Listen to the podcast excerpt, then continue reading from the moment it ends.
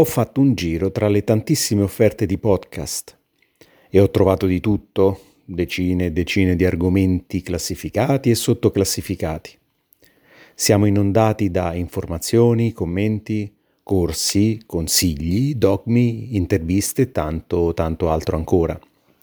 Quindi mi sono detto cosa posso mettere nel mio podcast che già non si possa trovare. Sicuramente nulla di tutto questo non ho la pretesa di insegnare niente a nessuno, né di dare consigli o parlare di argomenti a ragion veduta. Come ho già detto, ci sono tantissimi podcast interessantissimi, realizzati magnificamente da persone competenti e professionali.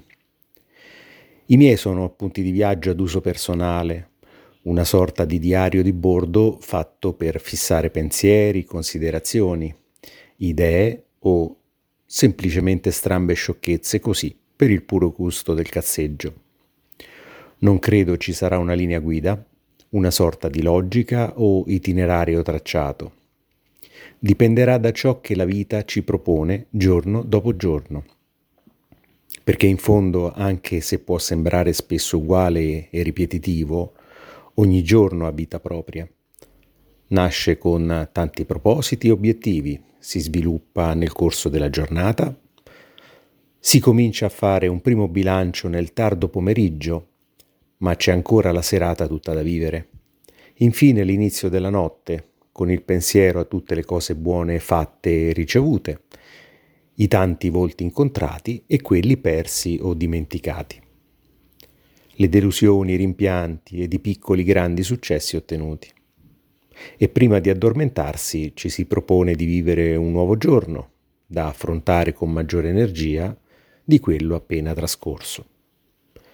Come dicevo, ciò che racconto è ad uso personale, non ho la pretesa che parlare di se stessi con se stessi possa interessare gli altri, a meno che non si sia un influencer, una social star o cose di questo tipo, e questa di sicuro non è una mia aspirazione.